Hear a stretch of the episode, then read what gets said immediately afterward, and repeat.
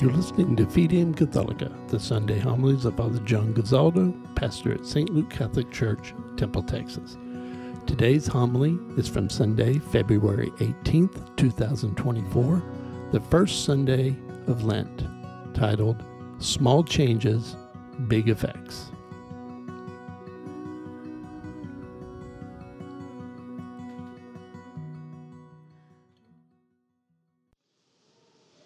I've always been fascinated and found it interesting the way language and words work. That the slightest little accent here or letter here can take a word, change the whole meaning, have a whole paradigm shift. Sometimes we make fun of the teenage girls. They do this when they talk. They, they, they repeat words and it changes the whole meaning of the word. They'll say things like, Do you like him or do you like him like him? That means something else. But even in Spanish, there's some words like porque, which means why, and porque, which means because. Just a slight accent, just a slight, slight touch, a little addition there, a little subtraction, changes the whole word, the whole meaning of the word. Pero means but, and perro means dog. It's completely different, totally different. The little trill of the, of the tongue, and it is a paradigm shift. It's absolutely different, it's something else. This weekend, we, we have sort of the experience of Jesus in the desert. And many theologians will say that that desert that Jesus entered into was the Garden of Eden. That he went there to undo, to start the undoing of the sin of Adam and Eve. And that's when he went toe to toe with the devil. And we'll sing about that at the song, at the presentation of the gifts, because Adam and Eve went toe to toe with the devil in the Garden of Eden and they succumb. But Jesus starts his victory over the devil in the same place. But even the word desert, you take one letter, another S, and insert it in there, and it becomes dessert. Something totally different. A sweet treat at the end of a meal. A paradigm shift, something totally different. Something that's desert which is lifeless to something which gives joy dessert. But it reminds us that even adding and subtracting one little ingredient here and there can change something massively. I remember I was invited to a family's house for dinner, and they had a wonderful meal, and they offered me a cherry pie for dessert, and I love cherry pie. Said, sure, and I started to eat it, but they, it lacked one ingredient. They didn't put sugar in it. And it, it, it has an effect. it, it, had, it, was, it was much different. And I had to sit there and act.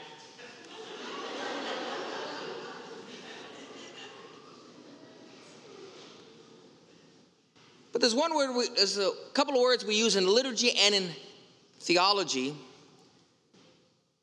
that a slight little difference takes to a, whole, a totally different, um, totally different genre, a paradigm shift, something totally different. The word immorality is something we use a lot.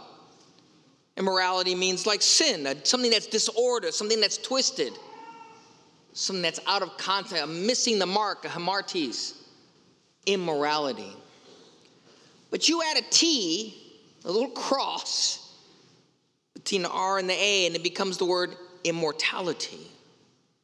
Just one little addition, and you have a paradigm shift, a totally different meaning. Something is seen as taking life to all of a sudden means eternal life. A small little addition.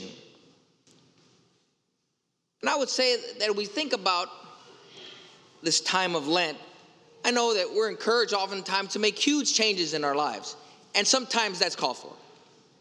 You know, we, we read about the flood of Noah, And that's something that Jesus, that God did and, and wiped out everything to start over again. It was a massive change. It was a massive um, change. But we also know that even adding one little small thing like in the Garden of Eden, I heard biblical theologians call Noah's Ark Eden on a boat, just a place of refuge surrounded by a sea of sin. But in the Garden of Eden, it was paradise. It was truth. They had an intimate relationship with each other, Adam and Eve and God. But one little thing was added, or one poisonous thing, a sin, was added, changed the whole atmosphere, changed her whole outlook, to her own life, just by adding one little thing. I guess you see where, where I'm coming from, where I'm going with this. That in our faith, even, if I could go back to adding that little cross, that little T into immorality, that God has redeemed us and taken evil things and redeemed them and made them a blessing. You know, we have these stations of the cross that surround us every day. But it is in Lent and on Fridays that we emphasize them. We take each one and meditate on them. Well, each one of these stations of the cross is an act of violence, is something evil that happened to our Lord. And to the secular world, they probably think, well, why would you do that? Why would you celebrate that? Well, in each one of these, we add a cross, and then it becomes a blessing. The stations of the cross actually have an interesting history, at least by legend and tradition. It started in the East, and people would make their pilgrimage to the Holy Land and would make those stations of the cross. Legend has it that it's actually a Marian devotion to our Blessed Mother. That after Jesus rose from the dead and then ascended into heaven, there's a legend that she would walk around Jerusalem just to remember him. And she'd go to different spots in Jerusalem and say, This is where he fell. This is where Simon helped him. This is where he met the woman of Jerusalem. And she would do that. Other people would follow her to these places of sadness and put a cross there, pound one into the ground.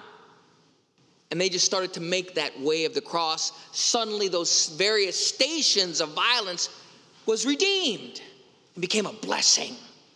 Turned something ugly into a blessing. That this is how he chose to save us. This actual action of love, this little ministry, this little devotion, at a cross, it becomes an occasion of grace, a moment blessing. I would say, though, I would ask you and challenge all of us are there little things, small things that we can add or take away in our lives that I, I think it would make an amazing addition? Maybe even a paradigm shift in our life. Many years ago, when I was first ordained, there was a, a lady who was coming to see me, an older lady, who'd married for some time. And she would just come and talk to me and complain about her husband. That's what she did. And I never had a chance to ta- talk to them both at the same time. And I was kind of at my wits' end. I said, Why don't you try praying with him? You ever pray together? She said, He's not going to do that. He's not going to do that. So why don't you ask him to say a simple Our Father and Hail Mary? Okay. Well, a few weeks later, I had forgotten the encounter. She walked up to me in the vestibule and said, Father, you changed my life. And I was like, Oh, do I know you? I mean, I, I'd forgotten about And I said, Oh, she told me that you told me to pray with my husband. And she said, Yeah. I said, Oh, I remember now. Yeah. Well, we started just praying a Hail Mary, just one little thing a Hail Mary and an Our Father. And that turned into an entire rosary before they went to bed. Then they started spontaneously praying for each other. She said, It's changed our life, changed our marriage, a paradigm shift, something small to a situation that was killing her. And all of a sudden, it was a place of life, a place of renewal, of freshness, of newness. These are what would I call game changers, even though they start off as small. There was a man that had teenage girls, and he didn't know how to talk to them. His daughters didn't know how to relate with them. So he found out somewhere, read some book. He just started just a small way. He would ask them at the dinner table when they were looking at their phone or rolling their eyes. He said, Well, tell me about the best part of your day. And what was the worst part of your day today? And at first, they were kind of hesitant. But after doing it a few times, just a simple question what was the best part of your day? What was the hardest part of your day? Suddenly, they had a new relationship. Suddenly, they started to open up and get to know each other. One little question was a game changer. So, I would like to share with you a few things. I know we're not supposed to tell everybody what we do for Lenten or Lenten, but I think sometimes it holds us accountable. Even Father Vincent and I, and the rectory just over the way, we'd kind of been planning on this, and a few months ago, we decided to get rid of our cable boxes. We don't watch TV anymore. And I'd like to tell you, that, oh, that was easy, no problem. No, it was not. It was. First few months, weeks was kind of tough, but now we've gotten used to it. And we've had some nice conversations, even important conversations about his ministry at the, at the, at the hospitals and my ministry here and how they overlap. But I would even challenge some of you the things that are uncomfortable, especially you men. So here we go. Ready? When you take a shower, at least for one minute, turn it on cold. And let it hit the back of your neck. You would be shocked at what that can do for you. There's some doctors in here that'll back me up. Taking a cold shower does things physically, emotionally, spiritually to you. It even gives you a little dopamine hit that lasts for a few hours. But it asks you to do something uncomfortable for a little while, and those other aspects of our life adjust and adapt. Now, I say this, I'm also reminded this is something the monks have known for centuries. When it comes to self mastery, sometimes we have to be uncomfortable for a little while to appreciate comfort. Sometimes we have to challenge our own bodies. That if they're going to be places of self mastery, we have to push them to places, make them uncomfortable. And those of you who fast, you know this as your body adjusts. Sometimes I'll fast at night, I won't eat dinner. And about six, seven, eight o'clock, my stomach is growling. And I'll be laying on my bed dreaming about enchiladas and carne guisada. and I'll wake up in the morning and I'm not hungry. So, what has happened? Your body adjusts. It can do it with a little discipline, a small change spiritually, physically, emotionally. You're becoming more disciplined, you're becoming more free. These are game changers, even though they're small. Small moves in your marriage, your family, your spiritual life, even just saying one more minute of prayer a day can be amazing. Jesus moved in small increments, even in his own ministry. We celebrate Christmas and we should, but we don't see a whole lot of Jesus when he's a baby. And actually, the Gospel of Mark and John don't even talk about it. It's Matthew and Luke that we see Jesus as a baby. And then we see him again when he's 12, and that's it.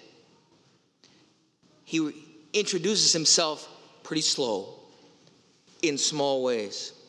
Then, when he starts his public ministry, he doesn't come out and say, I'm God. He doesn't say that. He says, Repent, for the kingdom of God is at hand. He slowly tells them to start to change, to be forgiving, generous, compassionate. And then the preacher of good advice, the preacher becomes the preached when he says things like, I am the way, the truth, and the life. And if you have seen me, you have seen the Father. And before Abraham was, I am. That's a whole nother level, a whole nother paradigm shift. And then, right before he goes to the cross, he added something that's both tiny and enormous the Eucharist. He introduces to what the rest of the world sees as a small, lifeless, colorless, tasteless wafer. But for us, it is a paradigm shift. It is something totally other. It is a life changing sacrament. But he introduced it in a small way, and it renews the church. So I would say to all of you here, pray about this. What are small things? Maybe there's some big things, okay. What are small things? Little accents here or there, one little thing added, one little thing taken away, and you'd be surprised. You might see your life change. And when your life changes, the people around you might change. And if we're all doing that, dare we even think we might be able to change the world?